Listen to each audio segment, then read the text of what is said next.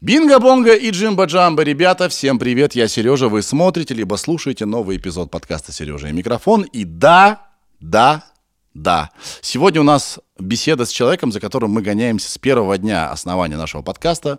Леонид Аркадьевич Якубович у нас в гостях, вернее, не у нас в гостях. А, объясню. А, наш офис, который я обожаю, люблю, он находится на самом высоком этаже старинного здания – и сюда довольно тяжело подниматься. Мы даже вот э, нашей командой Big Numbers э, с одышкой доходим. И примерно 10 минут вот пытаемся от пота и, значит, одышки отойти. И мы решили легенду не злить. А то, знаете, гоняешься за э, легендой несколько лет, и он на середине пути просто принимает решение к тебе не идти. Вот на, наши страхи были такие, поэтому мы в соседнем здании сдали, сняли нам сдали, мы сняли студию, чтобы легенду не злить, чтобы всем было приятно. Студия бездушная, э, не намоленная, честно, огромным количеством бесед, но главное, все, все довольны, понимаете? Никто не устал. Ни у кого нет сердечного приступа от того, что они поднимались 6 километров пролетов. Вот. Поэтому мы будем не в нашей студии. Пожалуй, переходим к э, этому интересному моему опыту встреча с легендой. Я там вас дразнил в телеграм-канале, что я с легендой встречаюсь. Это вот, вот эта легенда. Кстати, подписывайтесь на наш телеграмчик. Там э, эксклюзивные всякие м, штучки мы постим. Погнали? Погнали. А, в другую студию. Я обычно наушники надеваю, но сейчас я как будто ухожу в другую студию. Сережа, это я. Микрофон. Добрый день, Леонид Аркадьевич. Добрый день. Я э, волновался перед встречей с вами очень сильно. И до сих пор волнуюсь. Э, легенда вы. Вы легенда. Вот. Надеюсь, все будет хорошо. У меня такой сразу вопрос к вам будет. А когда вы последний раз перед встречей с кем-то, если это можно сказать, перед кем, волновались? Смотря перед кем. Ну, скажем, в публичном поле. Вот, допустим, вы ведущий, кого-то как? нужно представить. Но это происходит каждый раз. Перед началом любой встречи, если это не со знакомым человеком. Угу, угу. Если это на камеру или на микрофон, конечно, есть волнение. А без этого не может быть.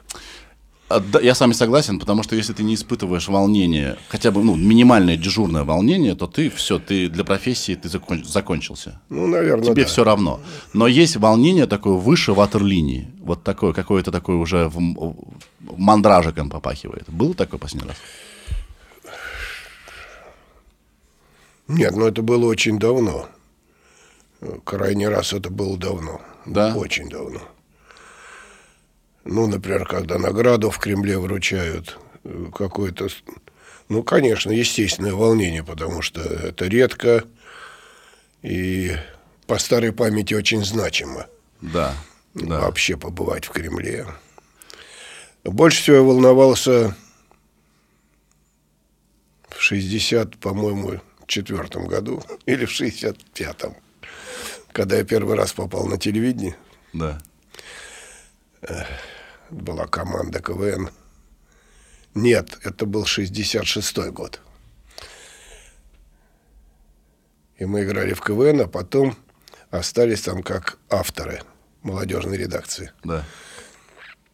Я, наверное, года три хранил разовый пропуск и всем показывал, что я был на телевидении. Вот это было волнение, конечно, невероятное. Да, тогда телек был все, просто все. Сейчас тоже это большая сила, но появился интернет как противовес телевидению. Ну, но... я сейчас говорю э, о, о собственных ощущениях, да. я не вообще говорю. У меня до сих пор это осталось.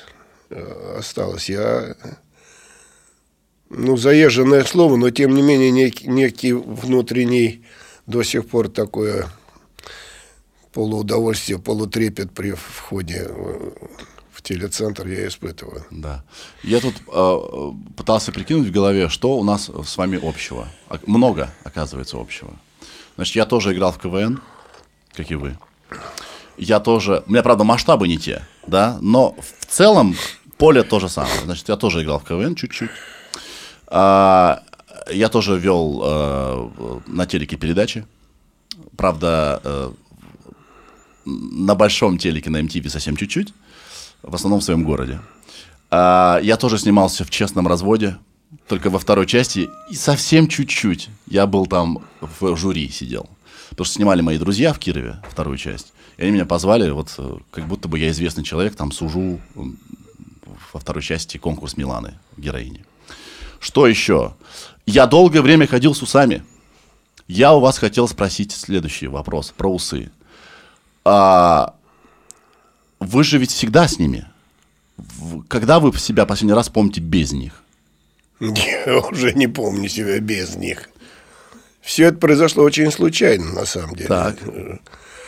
Э, Я сейчас, я не помню, я где-то был, м, где-то в палаточном каком-то существовании. И мы несколько дней не брились. И я приехал домой, и моей жене понравилось. Она говорит, давай оставим. Я сказал, давай. И они у меня довольно долго были. А потом однажды я поехал на гастроли как администратор с таким московским областным театром комедии в Ижевск, как сейчас помню. У меня был очень хороший приятель, директор театра, он же главный режиссер. Был большой люкс, где он собирал компанию. Там было совещание, чтобы не мешать. И я, значит, э, в это время в ванной приводил себя в порядок. Это было утром. Вечером был большой спектакль. И там что-то не случалось, и они там долго орали друг на друга, я в это время брился. И мне показалось, что у меня один ус как бы короче другого. И я его постриг левый. Тогда левый стал короче правого. Тогда я подстриг право. В результате минут через 10 я глянул на себя в зеркало и обнаружил Гитлера. Были подносы. Я страшно испугался и сбрил все. Ну и как-то это было мне безразлично, и я, умывшись, вышел. И мой приятель, с которым я довольно долго знаком, посмотрел в мою сторону шалыми глазами и сказал, товарищ, у нас совещание, выйдите отсюда. Он не узнал? Просто. И потом я стал испытывать странное чувство, что я хожу по городу без трусов. До такой степени мне было ощущение, что на меня все смотрят. Я у девочек попросил карандаш, пририсовал усы и ходил, наверное, недели три, пока они не отросли. С тех пор я их не трогаю вообще. Они не растут, они по осени опадают, как листья. Да. А вообще забавно, что трусы и усы рифмуются, да? Ну, там есть много рифм. Да. Ну, вообще, усы странная штука. Я с ними долго ходил. У меня было шоу, как раз вот я говорил, что я ваш коллега по телевидению. У меня было шоу на MTV и на дважды два, где я был с усами. И э, удивительная вещь. Вообще, усы нелогичная вещь. Вот, э, ну, ну, то есть, ты берешь и сбриваешь часть растительности, а часть оставляешь. И не знаю, я не, я не могу объяснить, но при этом у тебя очень сразу добрый вид. Нет, видите, в зависимости а, от того, как к этому относиться. Конечно, если вторичные половые признаки прикрывают первичные, это не очень удобно. А так, э, ну, это некое... Но это импозантно. То есть я сейчас хожу с бородой. То есть я как бы вообще не трогаю лицо. И вот, бора- вот она отрастает. А когда ты убираешь все, но только оставляешь вот здесь, это довольно импозантно. Ну, это такой мужской признак. Было бы странно, если бы у женщин росли усы. Хотя я видел пару раз. Растут. Это произвело на меня впечатление. Да. Но, ну, это привычка скорее. Это, ну, как сказать, кто-то татуировки себе делает. Да. Кто-то делает длинные прически, кто-то короткие. Кто-то делает какие-то операции по исправлению, скажем, формы носа. А люди носят усы. Вот вы, например, с бородой. Вам нравится? Да, я себя чувствую более мужественным. Я когда сбриваю бороду, я, я себе не верю. Я не знаю, кто этот человек, который меня смотрит. Ну и потом это удобно. Остаются крошки, можно позавтракать. Да, да, и вообще можно вспомнить, где ты был, что ел. Ну, конечно. Да. А э, что еще у нас общего? Я себя всегда считал смешным человеком, да, то есть я занимался комедией, то есть мне нравится смешить. С детства так случилось, что я обнаружил себя вот смешным парнем. Совпадает. Да. И э, вы часто в интервью говорите, что вот вам э, э, жанр юмора, он близок, да, это вы себя в нем нашли. Когда вы впервые поняли, что вы можете смешить? Вы помните это? Нет, конечно, но это вот со школы. Со школы? Да. как-то сразу образовалась и тогда, и теперь компания, которая довольно толково понимает, что такое юмор, угу. И не опускаясь ниже плинтуса, шутит на вполне определенные темы и вполне определенным качеством. И мы реагируем друг на друга. Но это вообще говоря, чувство юмора – это прерогатива умных людей. Дураки шутить не могут. Дураки могут обидеть кого-нибудь, думая, что они шутят. И не воспринимают юмор совершенно, жутко обижаясь. Да. А это такое качество людей умных. Ну, вообще, юмор что такое? Это найти парадокс в чем-то. Юмор – это состояние. Это как воздух. Ну, нельзя определить дуновение ветерка в жаркую погоду. Юмор и юмор. И что тут давать определение? О, не, я долго думал, что такое юмор. Хорошее настроение. Хорошее настроение – это тоже юмор? В дурном настроении вы шутить не будете. Буду. Нет, это будет сарказм. Mm-hmm. Это, mm-hmm. это разные вещи. Это будет злой юмор. Юмор изначально штука добрая. Угу. Юмор это не обидно. Угу. Никогда. Кстати, насчет обиды на юмор. Сейчас э, такое время, когда... То есть я делал шоу довольно смелое, и никто не обижался. Мы шутили над священниками, по-доброму, от любви мы де- действовали, да? Над, над байкерами, над врач, над всеми. И главное, дураки были мы при этом. Вот. Никто не обижался. И меня сейчас спрашивают, почему вы не делаете это шоу. Я говорю, что сейчас невозможно делать э, шоу такое же, потому что будут обижаться все. Вы чувствуете, что сейчас на юмор какая-то другая реакция. Значит, это не тот юмор. Значит, надо придумывать юмор другого качества. Всем mm. понравится все равно нельзя. Mm-hmm. Но юмор это такая штука, которая единственно может дать разбежку от легкой улыбки до хохота. Вот эту градацию вы не предусмотрите. Но хорошее настроение э, бывает у каждого человека, у любого, у всех. И вот создание этого хорошего настроения – это, конечно, задачка. Что вас последний раз смешило, помните? Или хотя бы помните, что вы последний раз смеялись прям в голос? Я вчера, вчера очень смеялся. Я сегодня утром смеялся. Да вообще все нормально. Да? Конечно. С настроением все классно? У меня всегда хорошее настроение. Когда у меня плохое настроение, я не выхожу из дома, чтобы не портить другим. Да. Кстати, насчет, насчет, э, насчет этого, я не знаю, как это, как это деликатно подать. Ну. А как вы думаете, какая у вас репутация? Вот э, как вы думаете, что про вас думают? Диаметрально противоположная. Угу. Во всяком случае, иной раз мне подсовывают то, что про меня пишут. Угу. Ну, в интернете, например. Ну, забавно от, ну, от очень хорошего до очень мерзкого да. небольшая дистанция. Вас это заботит вообще? Что, какая у вас репутация? Вот, вот Нет, это... меня не это заботит. Меня заботит тон. Mm. Mm-hmm. В мое время, во всяком случае, нас так воспитывали. Одной из самых поганых черт, которые вообще э, подвергались астракизму, и считались омерзительно неуважительным, это анонимка. Mm. А у нас весь интернет анонимка. Да, это правда. Э, и я потом, через очень много времени, я вдруг сообразил, что зря я э, серчаю. Я как-то загрустил об этих людях. У них что-то не состоялось в жизни. А очень хочется, чтобы тебя знали. Я, я понимаю это чувство. И поэтому это уже не важно, что ты пишешь. Гадости, бредятину, вранье. Это не важно. Главное, что кто-нибудь тыкнуть потом пальцем, сказать, вот это я написал. Хоть как-нибудь, хоть чем-нибудь отличиться, хоть чуть-чуть очки, чтобы, ну, ну, очень хочется, чтобы тебя заметили. Да, да. Ну, это то, о чем мы говорим часто, что э, э, если человек пишет гадость, это ему плохо.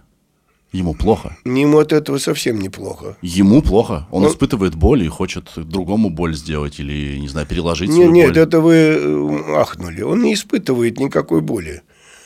Э, если не считать за болезнь, зависть или что-нибудь еще подобное, ну, наверное, но это скорее к психиатрам. Я не очень толково в это разбираюсь.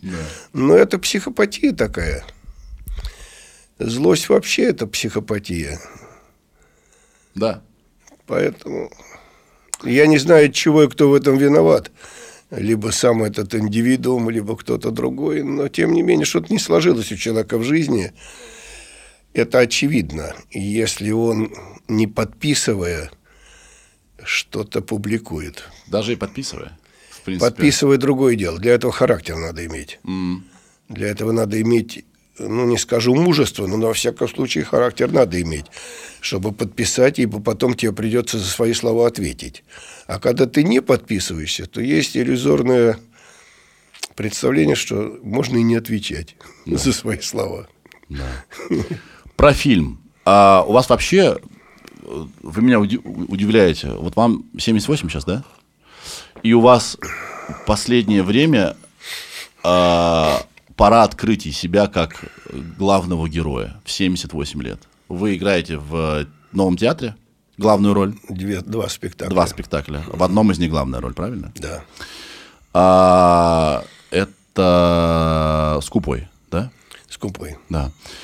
И вы снялись впервые, если я не, не путаю, Не впервые. не в, в главной роли, Не впервые. не впервые. Есть, есть у меня у вас э, фильмотека. У вас есть «Московские каникулы» фильм, да? Ну, сто лет назад, да. «Убить карпа», Да. «Дедушка моей мечты». Ну, вот де- Там была мой- главная роль, да? И «Убить карпа» мы с Любочкой Полищук вдвоем. Там еще одна девочка была, но вдвоем солировали мы. Да. Вот ребята из пиара э, в, э, фильма эм, «Честный развод. Бенефис», они вот прям с гордостью говорят, что это чуть ли не одна из самых ваших крупных ролей за последнее время. За последнее время, да. Да. В- э, У нас тут тема есть в нашем подкасте, да, такая, что надо не бояться и любить выходить из зоны комфорта. Даже вот, не- да, даже, не знаю, если тебе 78 или 90 лет. К- Что вас, почему вы пробуете вот до сих пор? А что значит выходить из зоны комфорта? Я никуда не выходил. Я как-то существую в этой зоне комфорта, так и существую. Ну, окей, я смотрел ваше интервью по поводу вашей роли в театре. Да. И для вас это прям вызов. Нет. э, Вы сказали, что это э, в- большое дело, что вы себя чувствуете э,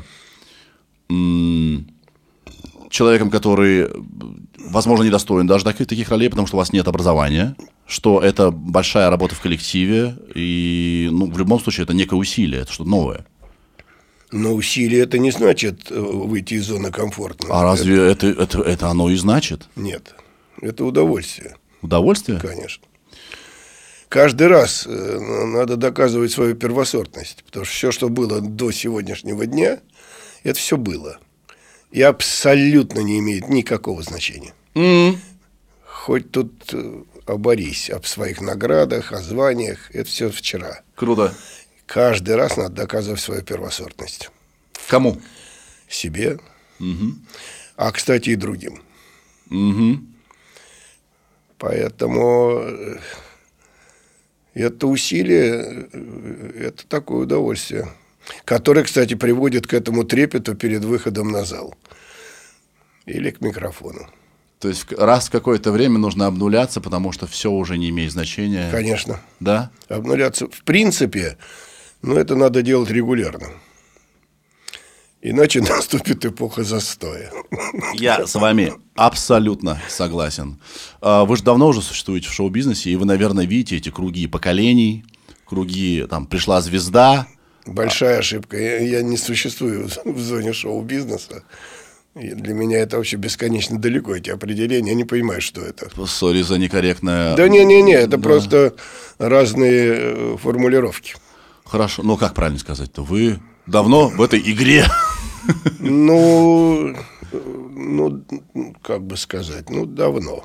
Да, С, наверное, с 66-го, 67-го года, с КВН. да. И вы, наверное, ну, я, я смею предположить, что э, видны какие-то какие циклы. Конечно. Вот, вот, вот, э, вот одно поколение, и вот оно сменяется, пришли новые такие же молодые, потом они сменяются. Да, Нет, это же видно. Нет, меняется скорее жизнь вокруг, Так. к которой они приспосабливаются. Либо нет. Либо нет. И тогда из тех, кто либо нет, перебарывает себя и возвращается в другом статусе, либо пропадает навсегда. Видите, раньше я несколько в недоуменном стеснении иногда нахожусь, потому что мы за столом себе не позволяли и порой шутить так, как сегодня шутят, предположим, публично. Но для меня это какая-то странная история. Э, дело не в темах, а просто уровень шутки, конечно, упал резко.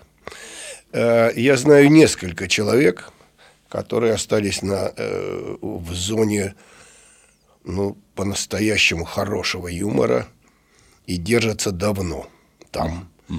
Ну, предположим, Хазанов. Кстати, я уже даже не знаю, как это произнести, но мы с ним решили в следующем году отметить 60-летие нашей дружбы. Какие-то цифры я произношу не, не очень понятные для непосвященного. Но э, мало того, что это self-made man, угу. человек, который родил сам себя. Э, в сущности, по молодости лет мы все были э, вполне, наверное, одинаковых способностей. Но то, что он сотворил со своей жизнью и, и вырос в очень хорошего, по-настоящему в очень хорошего артиста. Это первое. А второе, мало кто из тех, кто выступает сегодня публично, может похвастаться тем, что он придумал новый жанр. Я сейчас не беру категории этого жанра. Ну, скажем, Майкл Джексон открыл новый жанр. Это одна категория. Согласитесь, это так. Он просто открыл новый жанр. Он скорее зацементировал себя в жанре. Нет, это он, он такой жанр придумал и развил. Мы сейчас это... про какой говорим? Про поп-музыку? Я сейчас говорю о движении в танце. А, вы про это? Я да, про это да, говорю. Он да. открыл новый жанр, и потом все стали немедленно э, пытаться сделать что-то подобное. Хотя достичь этого уровня так до сих пор, на мой взгляд, никому и не удалось. Угу. Э, Геннадий Викторович открыл новый жанр. Его поздравлялки – это просто абсолютно новый жанр, равного которого я не видел никогда – и я не убежден, что это в мире существует где-нибудь подобное. Нет, поздравлялки существуют разные. Но такого качества, с таким великолепным э, перевоплощением, я просто не видел. Мне стыдно, я просто не знаю, о чем а, речь идет. А, возьмите, залезьте в интернет и поглядите его поздравления с разными юбилеями разных артистов.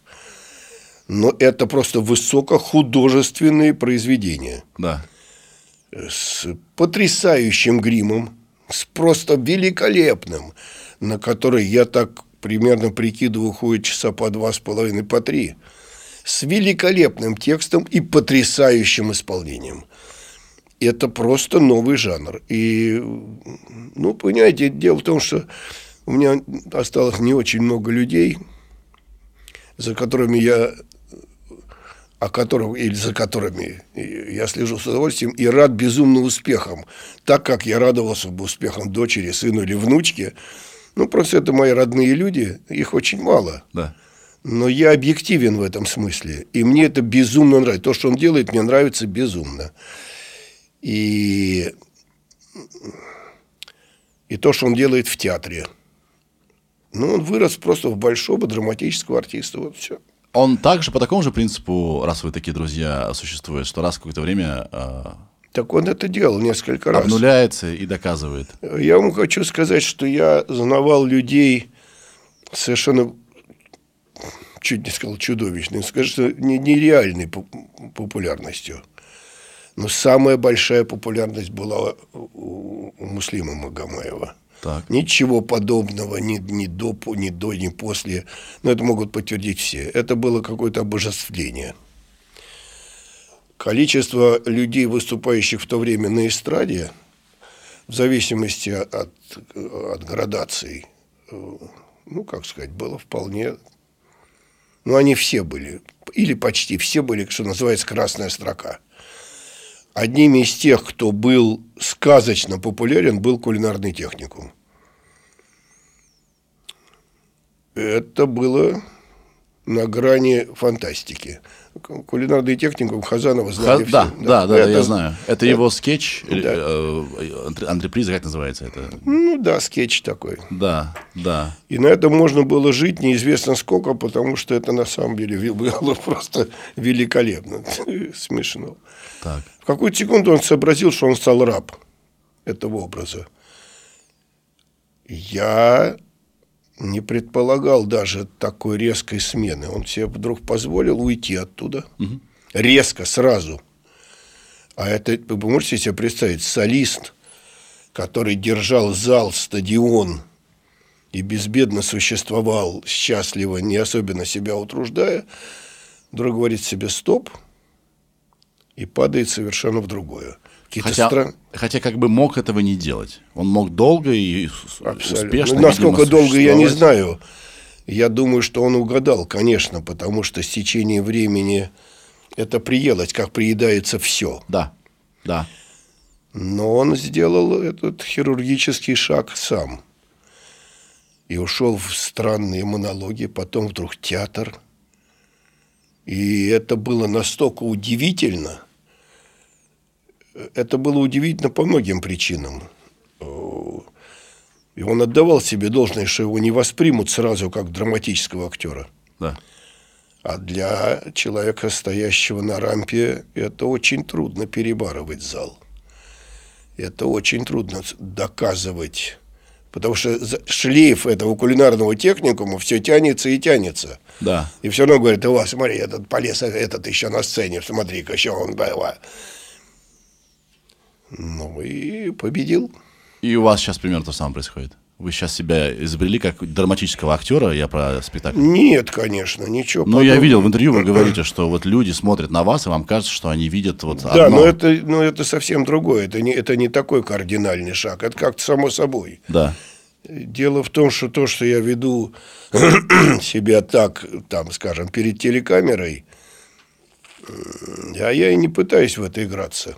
Я не пытаюсь изобразить из себя кого-нибудь. Я как был такой, какой есть в жизни, такой и есть. И не пытаюсь, кстати, вылезти выше тех, кто стоит рядом со мной за, за барабаном. да. Потому что они все равно главнее, чем я. Но я имею в виду, что все равно это некое веселое существование. Такое Э, Видите, комедийное. это, это, это, это некая разбежка в, в актерской профессии. Больше ничего. Это такой диапазон, Да. в котором я могу существовать. Я еще не знаю, в каком я другом диапазоне могу существовать. Это зависит от того, кто меня в этом диапазоне увидит по-другому. Режиссер какой-нибудь или продюсер. Я сам, я этого не знаю, как вряд ли кто-нибудь... Ну, наверное, большие актеры это знали и нисколько не сомневались. И, кстати, это правильно, это профессия. Что они способны сыграть все, что угодно. Как Евстигнеев, например. Он вообще мог сыграть все, что угодно, как говорят. И все актеры старой школы, МХАТовцы, Малого театра, ну, те, которые когда-то, на которых мы воспитаны, естественно, могли сыграть все, что угодно. Задача поставлена, надо работать. Да. Ну, это то же самое, можно сказать, про человека любой другой профессии. Хирург, летчик. Поставлена задача, иди и выполняй. Другое дело, что это просто требует э, а- разного дарования, разного умения и так далее, но тем не менее, работа. Да. Про фильм. Вы там э, в третьей части, хотя меня просили не говорить третья часть, э, «Честный развод. Бенефис», э, играете м, директора ДК, Художественного руководителя. художественного руководителя да, Да. ДК, Да. а, Эдуарда Плехова. Да. Вот. Правильно? Альберта. Альберта. Альбер- Я все время Эдуард говорю. Да, простите, пожалуйста. Да. И у, у- э- этого человека, у него есть мечта. А, я надеюсь, это не будет спойлер. Он хочет поставить мюзикл. Да?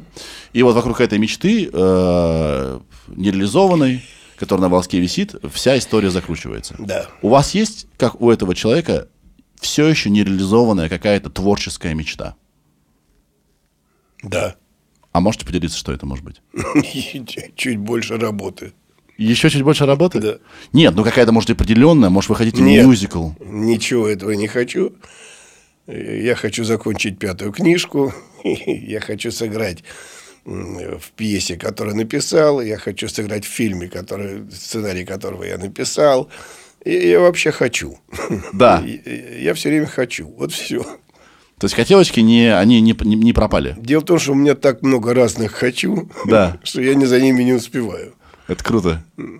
А можно, кстати, насчет книги? Можно нам? Это а, книга? Да. Вы... Это четвертая. Это четвертая. Да. А, а, называется «День всего на свете». Да. Тут а, стихи, в том числе с матами. Чего? В том числе матерные. Ну, какие там матерные, господи, о чем вы говорите? Ну, есть. По сегодняшним временам. А можно прочитать один? Да бросьте вы. Нет? Ну Нет ладно. Я, во-первых, я не помню ни одной строчки. Не, я, я помню, у меня есть. А, пожалуйста. Да. Я только, пожалуйста, не обижайтесь, меня, если я плохо исполню. Мой, Зна... мой любимый это день заглядывания за спину. Очень день смешно. чего? Заглядывание за спину. За а, спину. Ир, может, ты прочитаешь? Нет, давай ты читаешь. Я вам просто сейчас объясню, в чем дело. Да. Просто вы... э, Дело в том, что и можете проверить это в интернете. Я года два назад совершенно случайно наткнулся на календарь э, идиотских праздников. Да. Они довольно странные. Даже никогда не предполагал, что они международные при этом.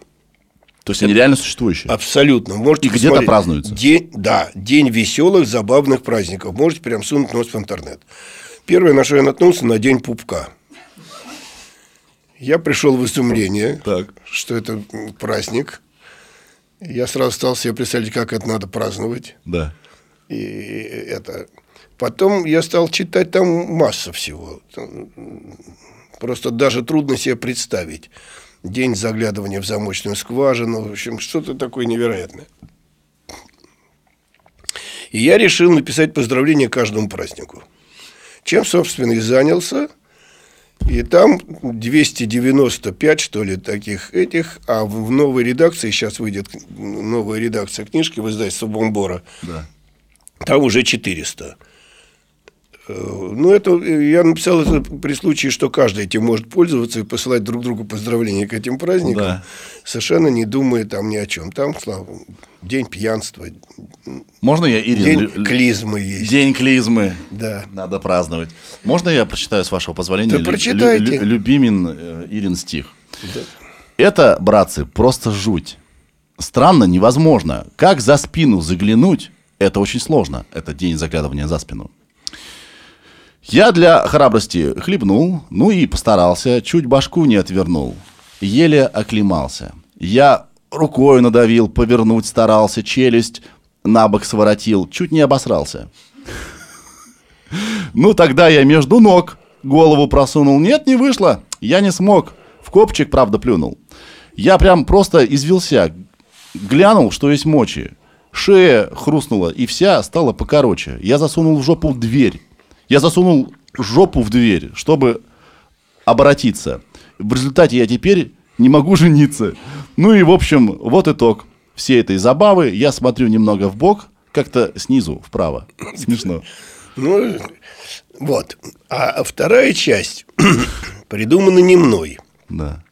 Как-то мы сидели с Геннадием Викторовичем Хазановым за дружеской, что называется, застольной беседой и стали рассуждать о том, что по сегодняшним временам ему пришла в голову мысль, что по сегодняшним временам немногие люди мало того, что знают, но и интересуются уголовным кодексом. Так. Какого черта пришла ему в голову эта мысль, я не знаю. Он говорит, как бы вот сделать что-нибудь такое вот, не знаю, что-нибудь, ну, например, в стихах изложить. Потом мы договорились Уголовный до того, кодекс. да, мы договорились до того, что надо бы этот уголовный кодекс изложить в виде басен дедушки Крылова. Так. Чем я и занялся. Вот там сейчас, по-моему, штук 25. Этих я сейчас дописал еще 8. И будет ну, весь уголовный кодекс э, выписать невозможно, но то, что возможно, он и он с удовольствием это читает, это тоже есть в интернете, он читает эти басни. Вот. А третья часть этой книжки – это стихи для души Да. э, какой которые как- каким-то образом возникли, я сам не знаю, каким образом. Вот. Э, А сейчас будет пятая книжка, это переизданные первая и, и четвертая. И стихи для души это уже не юмор, да, это уже что-то лиричное. Или Ну, тоже да, такое ну, легкое? стихи- так они и есть, стихи для души, ну и все тут. Хорошо, хорошо. Я понял. Ну и все. Вот. А, и да. в, в в третьей книжке есть еще сценарии, пьесы. Но вот в, в переиздании будет двухтомник такой. Этого не будет. Там будут только рассказы, которые были во многом в первой книжке, во второй. И вот эти стихи. Да. Мы вас попросим потом подписать две ваши книги. ладно? Конечно. Аж целых две здесь. Э, Для меня и для Иры. А А, Очень приятно, что эти, они уже закончились. Э, Первая книжка ушла феноменально. Как-то я был поражен. Это был 2002 год, по-моему, или ты чуть попозже. Два раза по 30 тысяч был тираж по тем временам. По чуть-чуть она отзывалась. Там были довольно забавно. Там рассказы в основном были о людях и о ситуациях, с которыми я встречался, в том числе о том, как я своей жене подарил самолет, который украл в городе Одессе. красиво. Да. Як-40. И Слушай- мы на нем прилетели в Москву. А вы как пишете? Вы пишете рукой сидите или на Э? Проза рукой я печатаю на машинке. Да. На машинке? Да. Ну, нет, на машинке теперь на, на- уже на компьютере, Да. который я, кстати, ненавижу. Почему? Это война бесконечная. Особенно ночью я начинаю орать на компьютер. Жена вскакивает. Он же сволочь, он меня правит. А, Понимаешь? Он, он лучше знает, что надо писать. Он грамматику он знает. эта дрянь мою фамилию исправляет. Нет, ну, это не мыслим вообще. Я, Да. Причем меня поражает, еще есть одна вещь, которая меня сначала доводила до истерики, а сейчас она меня удивляет. Какой-то кретин, а по-другому я сказать не могу. Это, вероятно, он неизлечимый кретин. Вот написал, как это называется в телефоне, вот это Т3, я, не знаю, не умею как. Т9. Т9. Но это уже даже уже не актуальное название. В общем, про- В общем, короче, то, что он правит, Правит, там, да. это можно прийти в изумление. Я даже представить себе не могу. Мне очень хотелось бы встретиться с тем, кто это сделал. Я не собираюсь его бить или ругать матом. Я просто хочу посмотреть на этого человека. Кто это сделал? Потому что это за пределом вообще представления о, о нормальном существовании человека, который хотя бы две буквы знает. То же самое с интернетом. Ну, гадина просто. Он, во-первых, он мешает все время. Во-вторых, э, особенно когда ты заводишься, я перестаю попадать по клавишам. да. И это меня выводит из себя. И я все пытаюсь заказать компьютер, у которого большие клавиши, чтобы я мог... А их нет нигде. И тоже меня это раздражает. А когда это... и При этом рукой я за собой не успеваю записывать, потому что у меня мысль прыгает. Да. И самое печальное, что я потом не могу разобрать. Что написали? Кстати, у меня есть старинный мой знакомец, известный, кстати, Семен Тодорович Альтов. Сенечка Альтов, по молодости, это я не знаю, как сейчас. Сенька писал всегда именно так. Он со страшной скоростью писал э, какой-то текст, который ему приходил в голову. Он смешной, да, но Рукой. у него жутко смешной, да, он рукой писал, да. А, а потом то, что он смог разобрать из написанного, оставлялось в рассказе. Потому что половину он разобрать не мог. У него еще вот это вот то же самое. Вот. Поэтому э, проза – это рукой, а стихи – это я не понимаю вообще. Э, Мне многие говорили, я от многих слышал, и, конечно, не верил, равно как и сейчас, вы можете не поверить мне. Я из той категории людей, что совершенно очевидно, я, видимо, что-то ретранслирую. Я несколько раз это говорил. О чем вы? Я вижу, что ходит рука, но это не я. Я не понимаю, как это происходит. Потом я могу править, э, но первая строчка вдруг выскакивает строфа, строчка, потом вторая, потом целая строфа, потом пауза, потом дальше вторая, и побежала, побежала, побежала, потом ты садишься там, редактируешь, исправляешь какие-то. Но первое вот это, и как это рождается, я совсем не могу. А вы при этом чувствуете, что это ваши стихи? Нет. То есть вы как... Нет. Я нет, я не думаю об этом. Просто это никогда не приходит в голову. Я не понимаю, что мои стихи, не мои стихи. Они и стихи есть, и, и. Да, но написано Леонид Якубович. И это потом. Да. Это уже потом приписали, потому что, видимо, это, ну, это сделал я, так скажем. А вы как-то в это какое-то состояние входите или просто садитесь, оно само? А, иногда это я уже стал класть давно уже рядом с собой на кровати у меня лежит блокнотик и ручка. Она лежит там лет 12, да. может больше. Я туда не, так ничего не записал, но очень хочется, потому что ночью я пишу гораздо лучше, чем днем, но вспомнить утром, что я написал, я не могу, а проснуться, чтобы записать, мне лень. Да. Поэтому этот блокнотик так чистый лежит. Но э, темы какие-то вдруг выскакивают иногда. Иногда в машине, тогда я останавливаюсь и мучительно ищу какой-нибудь листок бумаги, чтобы записать.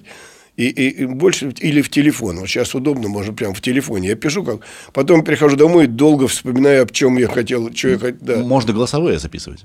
Это я не умею. Нет? Нет. Научить вас. Давайте я вас научу. Я хочу вклад сделать. Я вообще как бы из прежнего времени. Я не очень. Я могу звонить по телефону и в компьютер. Я могу писать или играть. Или злиться. И нет, нет, понятно. Или когда мне надоедает, или мне дальше не лезет там пьеса, да. например. Тогда я играю в какую-нибудь игру приятную себе там. И при этом у меня ворочаются мозги угу. по-другому. Потом я заканчиваю, ну, потому что обычно это ночью происходит. Я сплю очень мало, но это удовольствие. А, возвращаясь к вашему герою, Альберту Плехову. Альберту, Альберту. Сейчас я это смог.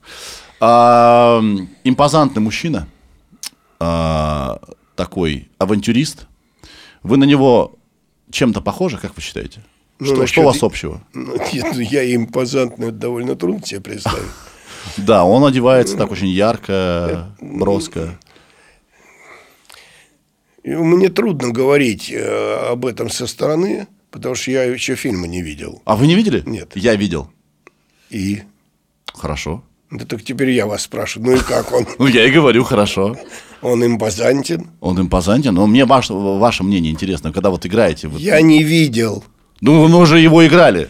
Это, это разные вещи. Ну как? Нет. Но я не могу, я не, я не, это невозможно смотреть на себя со стороны, когда ты что-то изображаешь. Mm.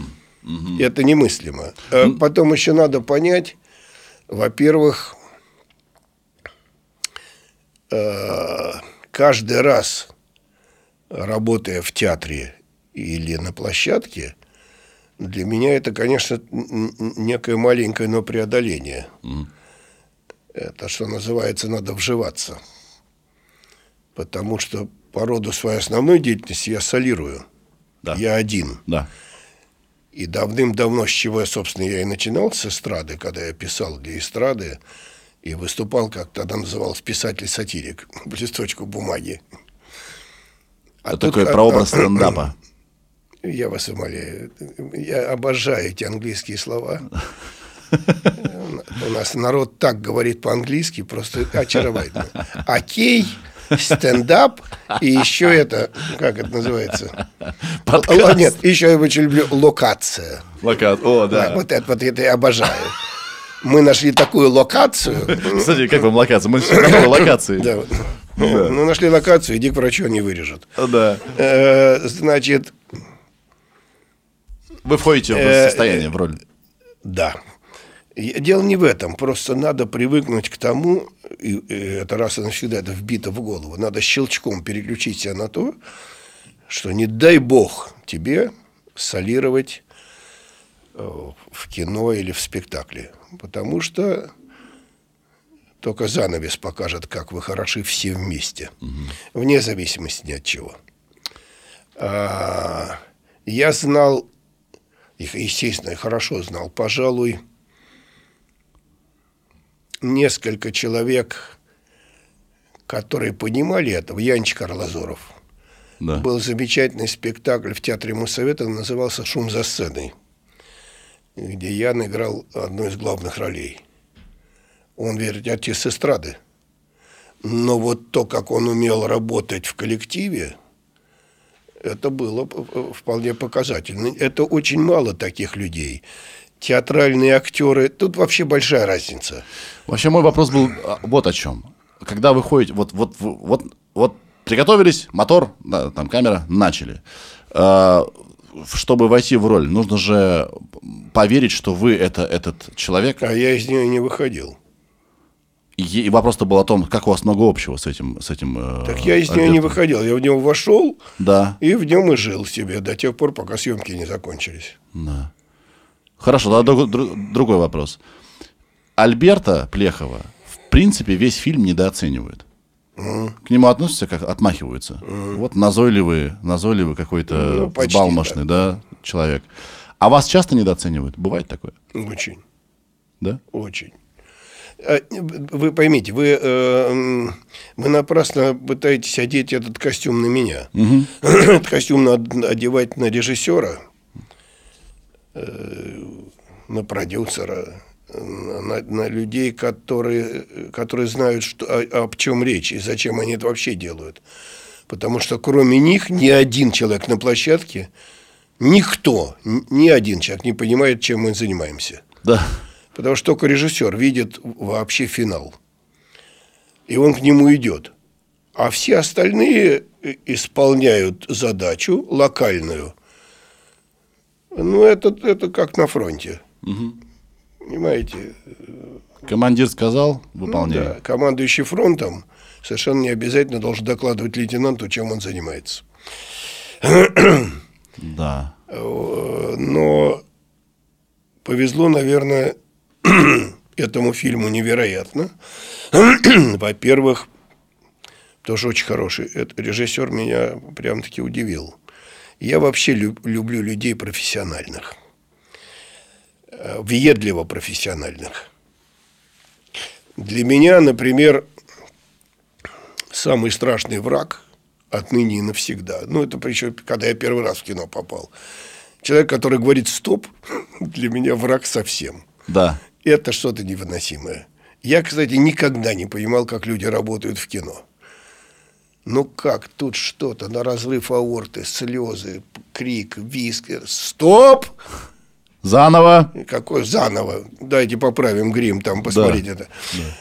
И опять кровь, слезы, г- г- это, э, да, инфаркт, стоп! Э, м, э, Давайте там тень пошла. И это раз в 8-10, потом пауза длиннющая, потому что ставят свет. К этому надо психологически привыкнуть. Но желание сейчас точно сформулирую, желание не испортить общую картину, конечно, поражает. И иногда за этим бесконечными ступами, за этим желанием поймать какой-то неуловимый миг, все хорошо, но вот чего-то вот, вот чего-то не хватает, вот это чего-то, если вдруг поймать, а поймать это может тот, кто сидит у монитора – но зато ты сам начинаешь входить в этот ритм и бесконечно бегать к плейбеку, чтобы посмотреть отснятый только что кадр. Да. И ты начинаешь уже сам говорить, слушай, давай еще раз снимем. Здесь вот так вот. Да, вот что-то, ну, я вижу, я, я, я могу лучше. И э, это и называется великий коллективный труд. Э, И что еще лучше было бы, и тогда это совсем счастье, когда этот великий труд с удовольствием. А, а такая атмосфера была ну, во время съемок, ну это любой скажет. Просто с удовольствием, просто с удовольствием. Еще там, понимаете, я, я ведь, как сказать, в этом смысле не сдержан по- порой. Так. Я там увидел Сашу Робока первый раз. И тут же сказал, слушайте, мне так понравился фильм, в котором вы играли. С- При этом совершенно абсолютно искренне. Я посмотрел фильм, в котором он снялся, называется «Однажды в пустыне», по-моему, где он играл сапера.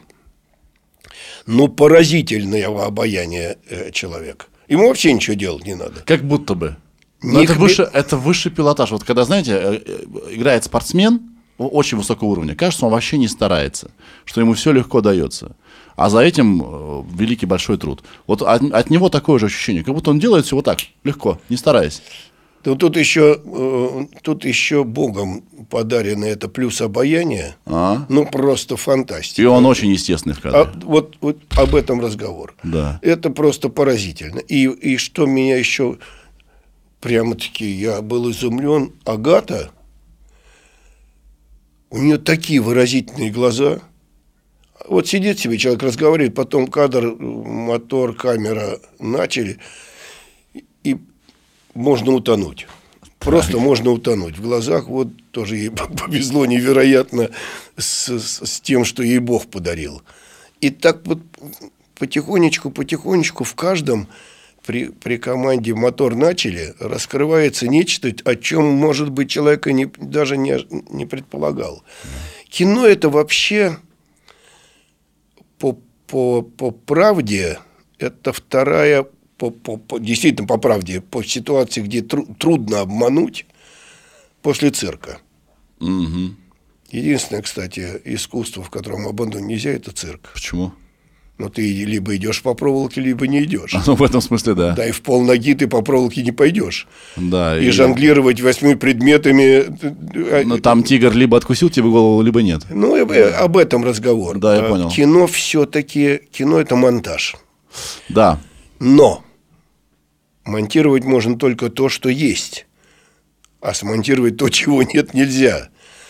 И в кино есть крупный план – ты можешь как угодно тонировать фразу, ты можешь корчить рожи, ты можешь напрягать лицо и, и сильно играть мускулами, но твои пустые глаза продадут абсолютно сразу все. Вот это кино. Смотреть-то будете фильм или, или нет? Ну, хотелось бы. Мне дали, честно вам скажу, предмонтажную версию. Я думаю, что вам просто не дали полуготовую. Просто, чтобы я понимал, о чем с вами говорить. Да. А когда Леонид Аркадьевич посмотрит? 11 11 со всеми вместе? Со всеми вместе. А зачем бы? Дуракам полдела не показывали. Эта фраза известная. Это на самом деле так. А мне показали полдела. А мне, да. мне это совершенно не обязательно, потому что э, надо смотреть все целиком. Да. Конечно, причем готовый и сделанный кусок а не это. Вот посмотри, подожди, вот, вот ты не, не обращай внимания на это, это мы, конечно, доделаем, переделаем, вот этого ничего не надо. Не-не-не, я долго, ну слушайте, я э, всю жизнь сам монтировал э, свои шоу, где я как монтажер сразу все вижу, что тут будет так, а тут как будет вы это. понимаете, я тоже не, не, не, один раз сидел за монтажным столом. Но лучше все-таки готовые. Да. Да. Ну, тогда приятного вам просмотра. Надеюсь, вы будете готовы. Я очень рассчитываю... Вернее, будете довольны. Я, я очень рассчитываю, я редко ошибаюсь, но в разумных пределах, конечно. И не сто процентов в этом никто не может быть уверен. Угу. Но мне кажется, это, это, этот кино, это кино будут смотреть. Оно доброе. Оно доброе, и оно изначально в абсолютном смысле этого слова, оно веселое. Угу. Там можно спорить с вывертами сюжета, так или сяк, или не так. Но, но, но, но думаю я, что это кино пойдет. Я, я почти уверен. Пусть так будет. А вы сказали, обмолвились, что написали сами фильм. Так дедушку моей мечты я сам написал. Нет, какой-то еще. Вот вы сказали, Сейчас что хотите дописываю, да. А это, это что? Это комедия, драма, боевик, эротика? Ну, значит, нет, эротика. Хотелось бы в этом участвовать. Ну, и это вообще все, что я пишу, это о людях, с которыми я встречался. А встречался я с людьми поразительными. Да. Которым завидую страшно, кстати. Молодые парни, и не, не только молодые. Я очень много видел хороших людей, личностей, таких по-настоящему.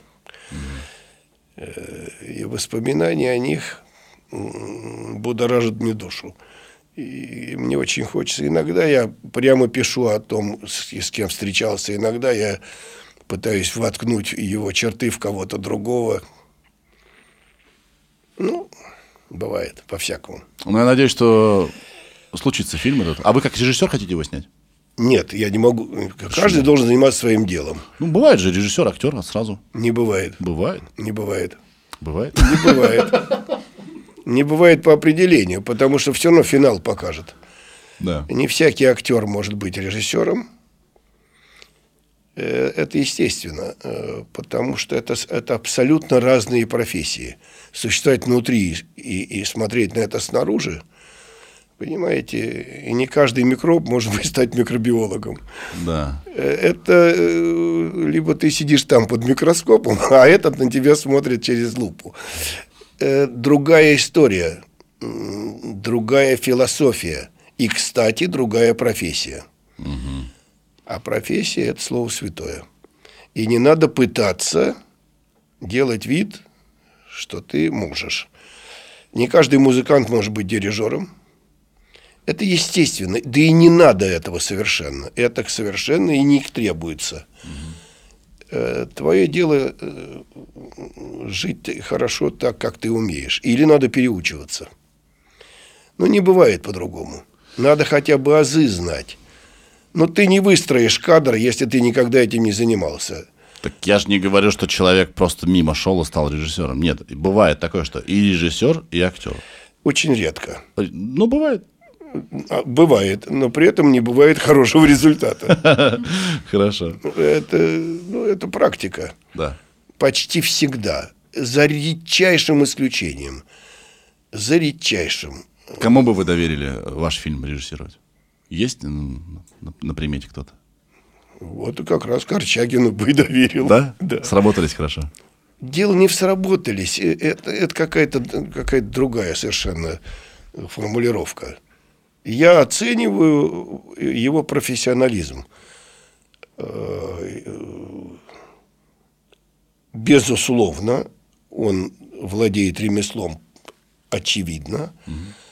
Очевидно, что он э, человек культурный, что, кстати, основополагающее, и у него природное чувство юмора. И в, в его профессии, насколько я сумел рассмотреть, такая внутренняя, почти не, необъяснимая интуиция. Он очень точно ловит правду от неправды. Угу. Ну и, конечно, э, был бы счастлив, если бы там у него, было, у него есть женщина, она второй режиссер или помрешь. Как она помрешь? Да то же самое, это одно и то же. Аня, да. Она, она второй. И, и, это, это счастье. Да? Ну да. Да. Но это, это любой скажет на площадке, что второй режиссер это едва ли не треть успеха. Да. Она, конечно, феноменальный э, второй режиссер. И э, Жене в этом смысле режиссеру повезло невероятно. Да. Очень хороший оператор. Да. Очень толковый, ясно, понятно. Все, вы нашли команду мечты, вот вам нужно с ними. Не, не, не, это не, нет, я, э, я не могу найти команду мечты, потому что этого еще надо добираться, потому что а вдруг я встречу еще кого-то получше. Да, да. Слушайте, а вторую часть он же, этот же режиссер снимал? Нет. Нет, да? Все. Я не видел ни первой части, ни второй. Поэтому я не знаю, о чем вы говорите. Равно как и о третьей тоже я могу судить только потому, что, что делал я. Но, повторяю, эти 29 дней да. доставили мне удовольствие. За исключением тех граждан, которые кричали «стоп». Так, так, э, так никаких флешек не наберешься, если стоп-то не говорить. Нужно стоп иногда нужно говорить. Это очень может быть. Но пока меня нет, вы говорите свое стоп. А я хочу существовать бесконечно. Вот я буду делать и делать. Ну, это, ну, это, конечно, к этому надо привыкнуть. Это, это, это входит в профессию. Это, нет, скорее это входит в ремесло. Да, да. Э, к этому надо привыкнуть. Еще вопрос. А, ваш герой, Альберт, он использует э, дочку, ну, собственно, в названии и есть развод. Да? Он разводит в, в своих интересах. А, ну, это вы сейчас махнули. Ну, как? Раз, использует дочку в своих интересах. Да. Это, ну, это не Ее совсем... талант, чтобы заработать денег. Не совсем так. Плюс э, воплотить свою мечту одновременно. Не совсем так. Mm. Он скорее для нее все делает. Но первоначальная э, мыс, мысль-то, которая им движет, это все-таки э, выпутаться из сложной ситуации, в которую он сам себя загнал. Это вторично. Хорошо, это нюансы. Нет, в общем, хорошо, это нюансы. Хорошо, вопрос вот какой был. А вы чувствуете, когда вас используют? Конечно. Когда за- зовут Якубовича, чтобы написать Якубович. Чтобы вот только это было Ну, написано, это- а что там дальше, неважно. Нет, это, это для них не важно, для меня важно. Да-да-да-да, для них не важно, а для вас-то важно. Вы Конечно, чувствуете, да? Вы конечно. ловите это? Всегда. Всегда? Да, и говорю тебе, я теперь я научился говорить нет. Только сейчас? Только сейчас. Серьезно? Ну, конечно. Я очень много в жизни испортил, потому что никогда не мог сказать нет. Как научите людей, которые не умеют говорить нет, говорить нет? Как вы к этому пришли? Когда вам исполнится 78 лет, Долго ждать. Долго ждать. тогда вы до этого дойдете. Можно глупый вопрос? Как будто бы до этого были умные. Э, Я сделал вид, что да. Да. Вот смотри, мне, э, мне 40 лет. Э, Вам, ну, фактически вдвое больше. Как там Где? в 78? Понятия не имею. Ну, как, вы же там... Где? Ну, вот, вот в таком вот возрасте, в 78 Кто вам лет. это рассказал? Э, написано. Где? Э, вот тут. Вы не знаете? Не- не Сколько ле- вам внутренне лет? Послушайте. Значит, э, я к вам приехал после тенниса. Вау. Да. Да, Значит, вечером я пойду летать. круто. Ночью я буду писать, дописывать пьесу. Да. Сплю я по 3-4 часа. А В субботу и воскресенье у меня 4 записи по 3 часа. 30 числа, при 31 спектакли в Театре эстрады, потом с 7, 8, 9 спектакли в, в Театре армии, 12, 13 гастроли в Сочи. Я из этого делаю вывод, что я старше вас. Но вы недалеко от Я- меня ушли. да, да, я все отменил, мне все лень. Слушайте, А, Лень? Ну, нет, шучу, лень шучу, это, это- шучу, вы- шучу. нет, не меня, это ко мне. да? Да. Ну, как будто бы не звучит, что лень это к вам. Вы даже представить себе не можете. Да? Да. Но, тем не менее, Я могу только повторить то, что уже опубликовано тысячу раз. Я живу по принципу, который вбила меня моя мать. Какой же это принцип? Кстати, по поводу некоторых эм, слов, которые, как вы обозначили, есть в пьесе. Я могу произнести, одно слово-то точно, оно теперь литературное. Так. Моя мать, женщина довольно афористичная, когда-то вбила мне в голову, жить надо по принципу, твоя жопа не может тобой командовать. Хочешь лежать – сядь. Хочешь сидеть – встань. Хочешь стоять – ходи. Хочешь ходить – бегай. Не будет твоя жопа тобой командовать. Это первое. А второе, что гораздо главнее, чем первое, или равно так же – Хочу, значит могу. И плевать я хотел на мнение всех, включая врачей. Я закончил авиационное училище в 2002 году. Родился в 45-м. Я год возил пассажиров. Вау. Я летаю до сих пор. Я прохожу в ЛЭК регулярно раз в год. Раньше в полгода, раз в полгода как профессионал. Но потом мне надоело раз в полгода проходить в ЛЭК. Я теперь раз в год прохожу как любитель. Но я до сих пор летаю. А, мысли, которые приходят мне в голову, никакому другому нормальному человеку прийти не могут. Как я уже тут рассказывал как-то кому-то, месяцев шесть тому назад, да, с полгода, я, э, отсмотрев в очередной раз какой-то американский боевик про то, как э, кто-то спас самолет, который терпел катастрофу, нападение, ну, вообще, как у них это, да, бандиты перестреляли всех пилотов, а тут этот прямо сел. Причем начало фильма было потрясающее, как сейчас я помню. Маленькая Сесна садится на аэродроме, и инструктор говорит, все, в следующий раз летишь самостоятельно. Он говорит, да нет, он, я верю, что ты полетишь. И он дальше в самолет и должен куда-то лететь на какое-то там совещание. Ну, тут и происходит все то. Тогда я сам себя спросил, интересно, а есть доля правды в этом? Ну, может пассажир посадить в самолет?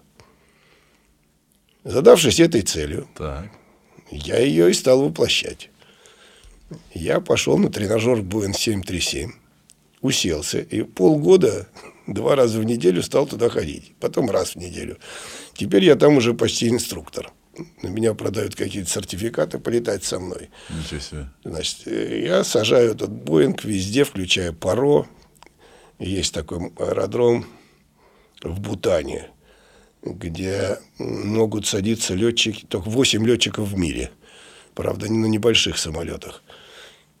Э, Ну, я, в общем, я добился своего, чтобы наконец ответить, ну, раз может, теперь я могу точно сказать нет. Блин, а есть вообще гипотетическая возможность, что вы настоящий самолет сможете э, по- поуправлять? Боинг? Нет, управлять я смогу. Нет, ну что допустят? Нет, Нет, да? исключено. Без вариков.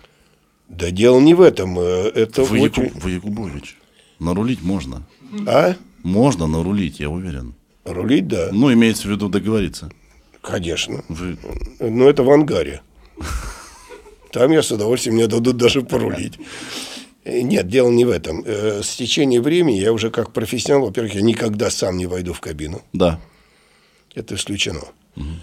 Вообще это исключено по определению. А насчет того, что э, можно ли посадить самолет, во-первых, эта ситуация теоретически исключена. Двум летчикам не может быть плохо. Да. Это вообще невозможный вариант. Существует какой-то ну, один шанс из миллиона, что, предположим, там, не знаю, что-то с кислородным произошло, и, а у них различная система, и не сработала подача. Ну да, может быть.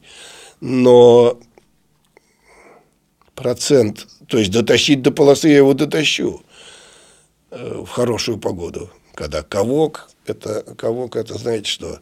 Это видимость миллион на миллион, ни ветерка, ничего, ну просто рай небесный. Ну, процентов 10. Э, Это великий случай. Это практически...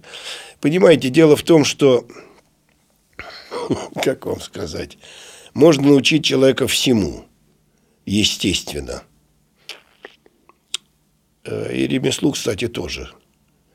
Но сделать из него хорошего летчика – это Богом данная история. Как бывает люди, ну, человеку должно быть художником, Да. например, хоть токарем или литейщиком. Человеку дано быть поваром. Вот так человеку дано быть летчиком или не дано быть. Э, Какое Я уже, самое, я глав- уже, я какое уже, самое главное э, качество хорошего летчика? Что это? Ну я уже это слово сказал, чувство жопы. Чувство жопы? Я вам скажу, в чем дело. Понимаете, м, э, несмотря на то, что если разложить это слово на два, то получается, что самолет это сам летает. Оно действительно так. С ним надо разговаривать, как, кстати, нормальные все разговаривают с машиной, конечно. Ну, куда ты, ну, давай, ну, перестань, ну, что ты в самом Я деле, так да. делаю. Да, ну, так я, все разговаривают. Нормальные люди разговаривают со своей машиной. У меня три ретро-машины. Ну, 71 74 и 78 года. Я, если их с ними не поговоришь, они ничего делать не будут. Совершенно верно. Моя, например, она когда грязная, плохо едет. Да. Ну, это, это нормально. Здесь то же самое. Э, Но ведь, как известно, э, основная трудность – это посадка. По идее, ты должен косить глазами там, под с определенным углом из кабины слева вниз. Но это вот это чувство задницы, когда ты чувствуешь землю, оно приходит с огромным опытом. Да. И это заменить ничем нельзя. И с Богом данным тебе дарованием. Э, Человека, я не растеряюсь в кабине. Уже понятно, я знаю приборы, я знаю режимы. Но вот этот... Вы видели когда-то фильм «Последний дюйм»? Нет. Ну, это классический фильм. Вот этот вот последний дюйм, когда надо шаркнуть основными стойками по полосе, это довольно трудная история. Ну, м, э, это случай. Может случиться, что и, и получится. Маленький самолет я посажу. А этот... И не надо даже думать про это. Этим должны заниматься профессионалы. Как каждый должен быть профессионалом в своем деле. И не надо придумывать себе ничего. Э, Повторяю, ремеслу можно научить любого, а до профессии надо жизнь прожить. Чтобы можно было сказать, что ты можешь существовать в профессии. Дайте о чем другом поговорим, Давайте, потому что мне- иначе я сейчас увлекусь, Да, да. а я про э, полеты Авиацию, могу говорить да. бесконечно всегда. Да. А, вот такой вопрос у меня. Вы ведь э, москвич. Москвич. Вы родились, выросли в Москве. Да. А я понаехавший, да, вот я тот парень, который, у которого была мечта, и э, в своем городе я ее воплотить не мог, и, естественно, поехал в Москву. В своем в каком? А, В Киров, Вятка, вот. И вообще мой круг общения это в основном люди, которые тоже приехали откуда-то. То есть это определенный тип людей, которым не сиделось у себя, они чего-то хотели добиться и приехали сюда. Ну, Вот вам как, как москвичу, да, э, вы, вы- вот эти волны вот этих вот ребят, которые... Вот вообще, как, как вы относитесь к тем, кто приехал сюда к вам в ваш дом, в вашу, в вашу Москву? Как они с годами менялись, эти люди? Это все-таки люди, которым не сидится, которым что-то хочется, но они как-то менялись вообще? Вот, вот, вот эти люди, которые приезжают чего-то добиться к вам вот сюда, в, в ваш дом. Странный вопрос, не понимаете? нет. Я сам, я сам не понимаю. Да, дело в том, что я... Хорошо, я хотел, хотел поговорить А про... как можно о- определить человека, который приехал и который здесь родился? Это как сделать? Ну вот, наверное, как-то можно. Да бросьте вы. Э, Люди и люди, человеки и человеки. Но абсолютно точно знаю, это теория, что те, кто не родился в Москве, добиваются признания и успеха чаще, чем москвичи. Очень тут все за- зажрались. Все такие благостные. Это было всегда, Да. кстати. И какой-нибудь мальчик с периферии, как Ломоносов, пришедший сюда пешком, э, добивается результата быстрее. Он просто привык к этому Да. Э, пр- привык пробиваться. И, кстати, это шаг. Уехать из, с родины в чужой город и прижиться в чужом городе – это шаг. Да. Ибо, как известно, ностальгия – термин медицинский, а не литературный. И те, кто уезжает за границу, я среди огромного количества людей, уехавших, я очень редко встречал тех, кто приживался настолько, что переставал чувствовать себя чужим. А это я бы не пережил. А, поэтому, ну, э, я с меня остается только завидовать. Все. Да. Да. У меня кончились вопросы, Леонид э, Аркадьевич. Судя по моему последнему вопросу, я фиаско потерпел. Да. Надо сказать, хуже того, у меня кончились ответы. Ну, как вовремя все произошло. Я вас очень сильно благодарю. Спасибо, что нашли время. Пожалуйста. 11 числа, да? 11. 11 числа премьера, честный развод бенефис. Да, А, ваша крупная роль в кино за последнее время. да. А, книги, авиация, кулинария не поговорили про это. Это 60 примерно, да нет, 60 лет. С с 8 лет я стою около плиты. Ну, тут вас вообще у нас ничего не получилось, просто я умею яичницу делать. Все. И, кстати, великое искусство. Между Свар- прочим. Сварганить хорошие Между яичницы. прочим, я хоть одно блюдо умею, но я столько уже нюансов знаю. Я Можно могу так. вас научить. Давайте. Видите, дело в том, что я много раз это говорил, утверждаю Так. и буду стоять на своем гвоздем. В кулинарии существует один рецепт. Один. Как это? А все остальное к этому прилагается. Если вы этот рецепт запомните, у вас будет получаться вообще все. Что это за магия такая? Очень просто. Ну-ка. Надо очень любить тех, ради кого ты готовишь. Я себя очень Все. люблю. Я себе готовлю. Все, больше ничего. Клянусь. И всё, да? Да. Вы можете микронно расписывать по граммам, но если ты не любишь того, ради кого ты готовишь, у тебя не получится ничего. Равно как, например, я не смогу быть поваром в- ресторане. Мне никогда не выйдет то, что я готовлю для своих дома. Да. Вы не знаете этих людей. Да дело даже не... Дело, во-первых, я их не знаю, во-вторых, там есть выход. Там есть коммерция. Я должен знать, что я должен получить 4 грамма масла, а как раз не 8. А дома я кладу 20. Потому что и так далее. Да. Да, а вообще, знаете, о чем я думаю? Вот, вот, вот, вот чем, чем я закончил. Про любовь. А, Вы Я- уверены, что это со мной надо разговаривать? абсолютно, только с вами. Так. Только как иначе. Да. А, я всегда... Вообще, действовать от любви – единственный правильный выход в жизни. Я всегда думал, что вот э, художники, да, творцы, э, скажем, комики, вот я комиком, да, всегда, всегда был.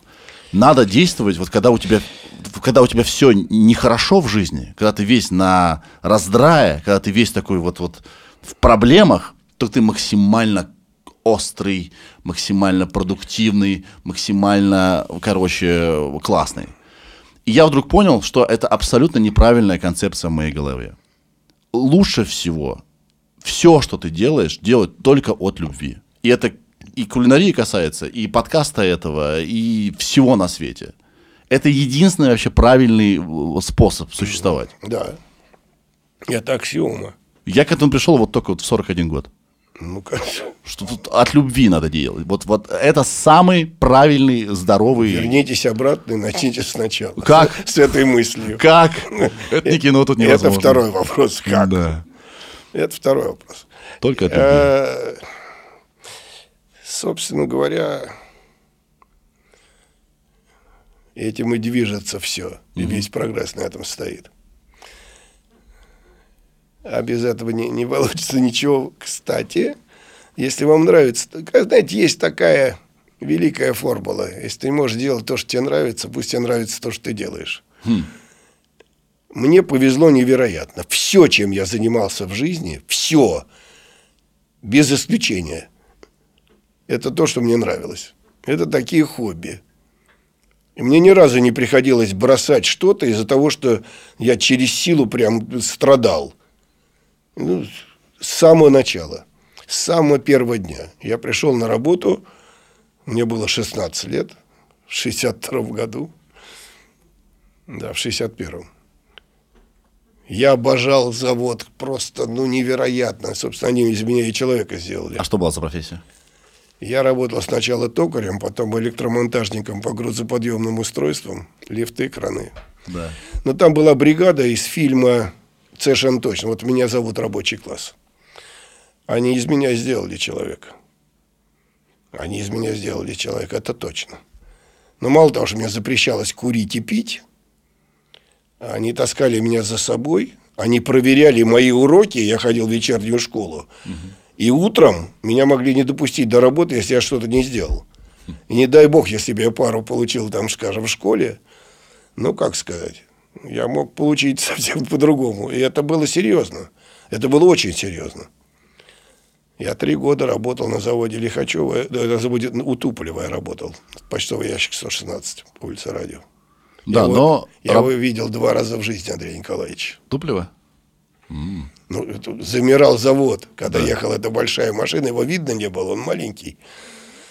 А в цеху я его видел. Куртка на плечо. Туполев, боже мой, замирало все.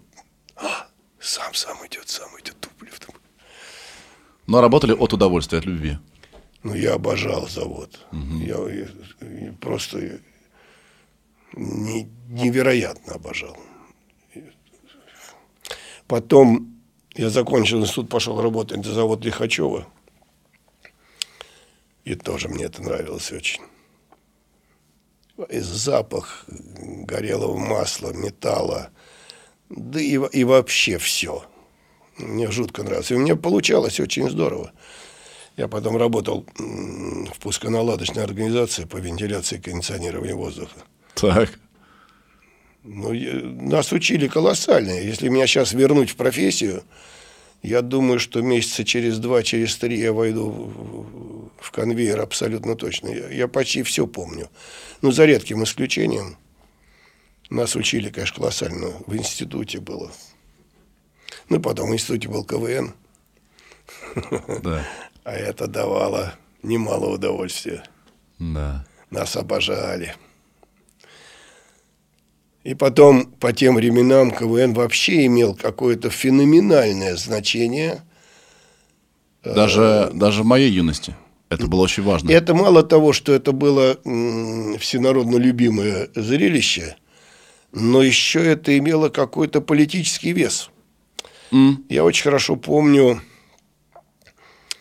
э, наверное, году, не соврать, что в 69-м, наверное, у нас была такая сценка. называлась «Интерштаны 69». Интерштаны? Да. И мы там э, вяло шутили, ну, нет, довольно весело шутили над э, идиотскими выставками, которые были через раз в этой стране, просто в Советском Союзе, ну, какой-то бред собачий. Их было так много, да, причем они под гигантскими лозунгами, плакатами, с телевизионными репортажами, ну, какой-то жуть, черт знает, какие-то вот такие не, непонятно чего. И мы сделали такую сценку.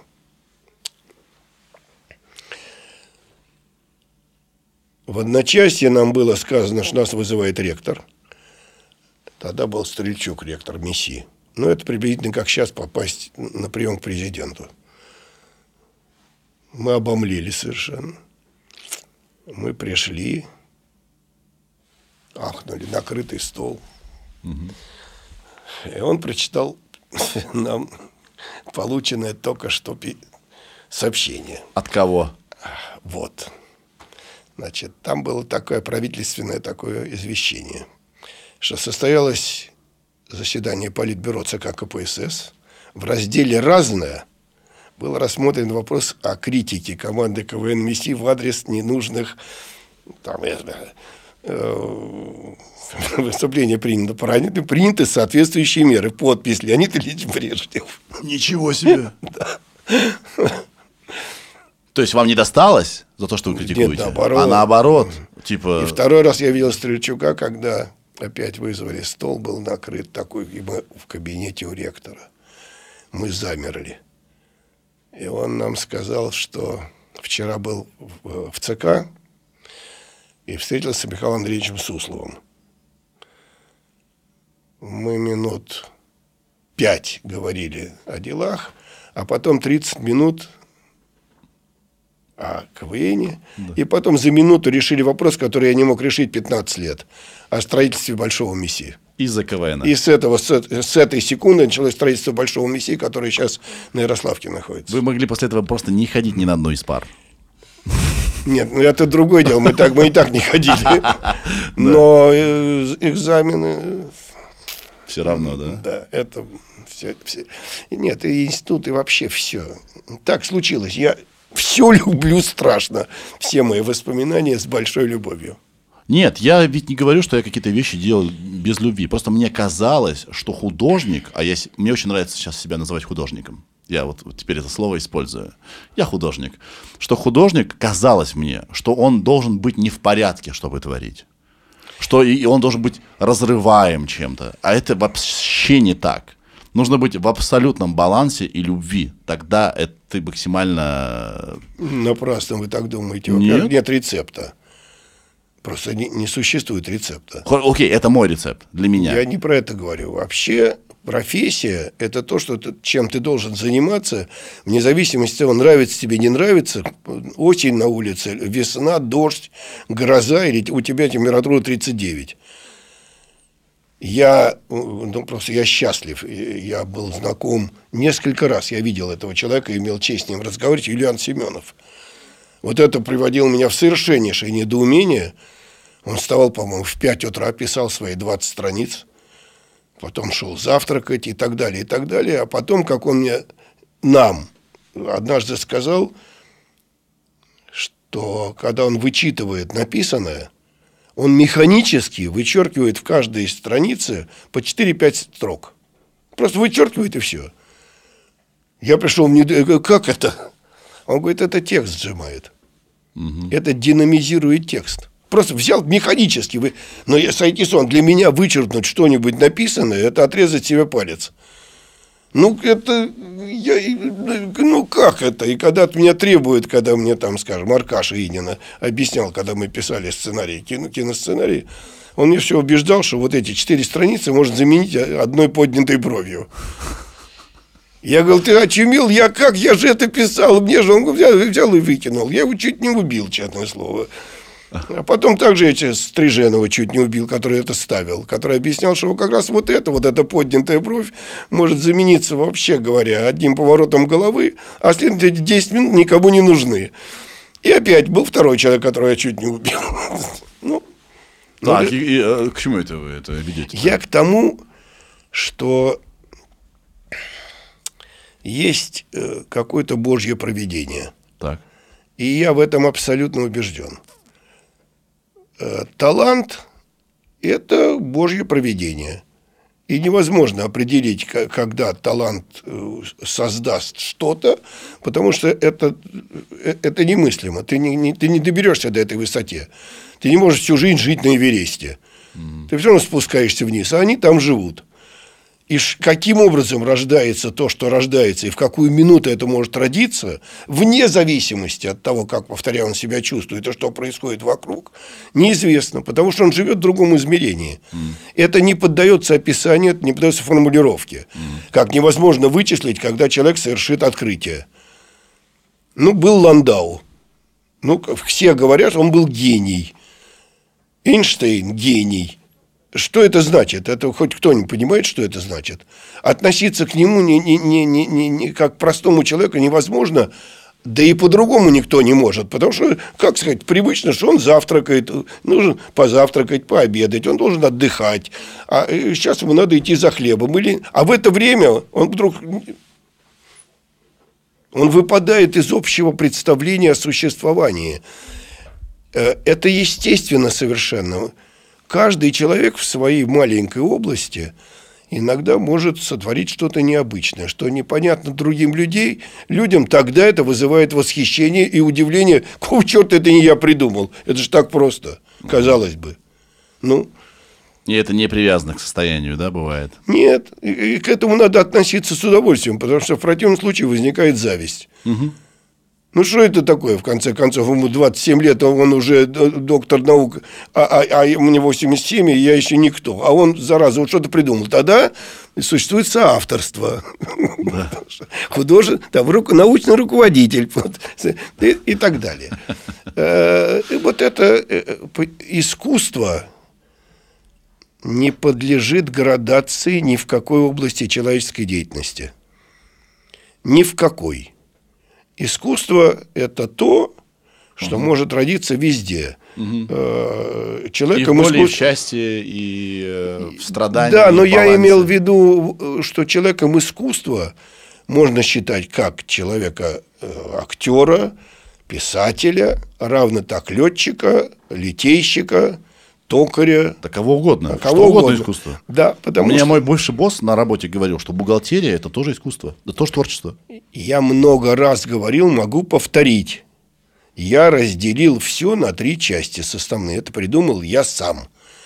Научить ремеслу можно любого дурака. Любого. Потом длиннющее расстояние длиною в жизнь пока ты можешь сказать, что я уже не ремесленник, я профессионал. Угу. А потом тонюсенькая бу- папиросная бумажка, которая тоньше этой самой папиросной бумажки, наверное, в 10 тысяч раз. Невидимый барьер, который отличает профессию от искусства. Угу. И не каждый может это преодолеть. Ты можешь быть величайшим профессионалом, но ты туда не перебрался. А мы помним только тех, кто перебрались. Угу. Ремесло, профессия, искусство. Если идти к этому как к горизонту, как к мечте, то, может быть, когда-нибудь доберешься. Опять, как Бог даст. Потому что иной раз это преодоление – это Божий дар. А если его нет, то как искать то, чего нет в лавке? На этом мы закончим. Спасибо вам огромное. Да не за что. Э, мы вас любим. Сейчас накинемся на вас с, под, с подписями книг. Взаимно. А, Ира, хочешь что-нибудь сказать Леониду Аркадьевичу? То, что вы хотите? Да, обожаю. Да. Я, да, купила книгу, вот начала читать стихи, просто топ. Очень, очень смешные. Вы вот если бы нашли бы ну, ту книжку, она в интернете, ее можно прочесть, называется «По чуть-чуть». Ага. Это первая часть, да? Первая. Да. Вторая часть называется «Плюс-минус 30». Угу. Третья часть это о рекламе, такая научная книжка про рекламе. Угу. По рекламе. Четвертая вот эта и пятая сейчас вот должна Ее еще фиг найдешь в Москве, почти нет нигде. Так уже нет, уже все сказали. Что, да, да, да, то да. есть я прям нашла последние экземпляры. Все, друзья, всем спасибо, всем пока. Сережа, это я.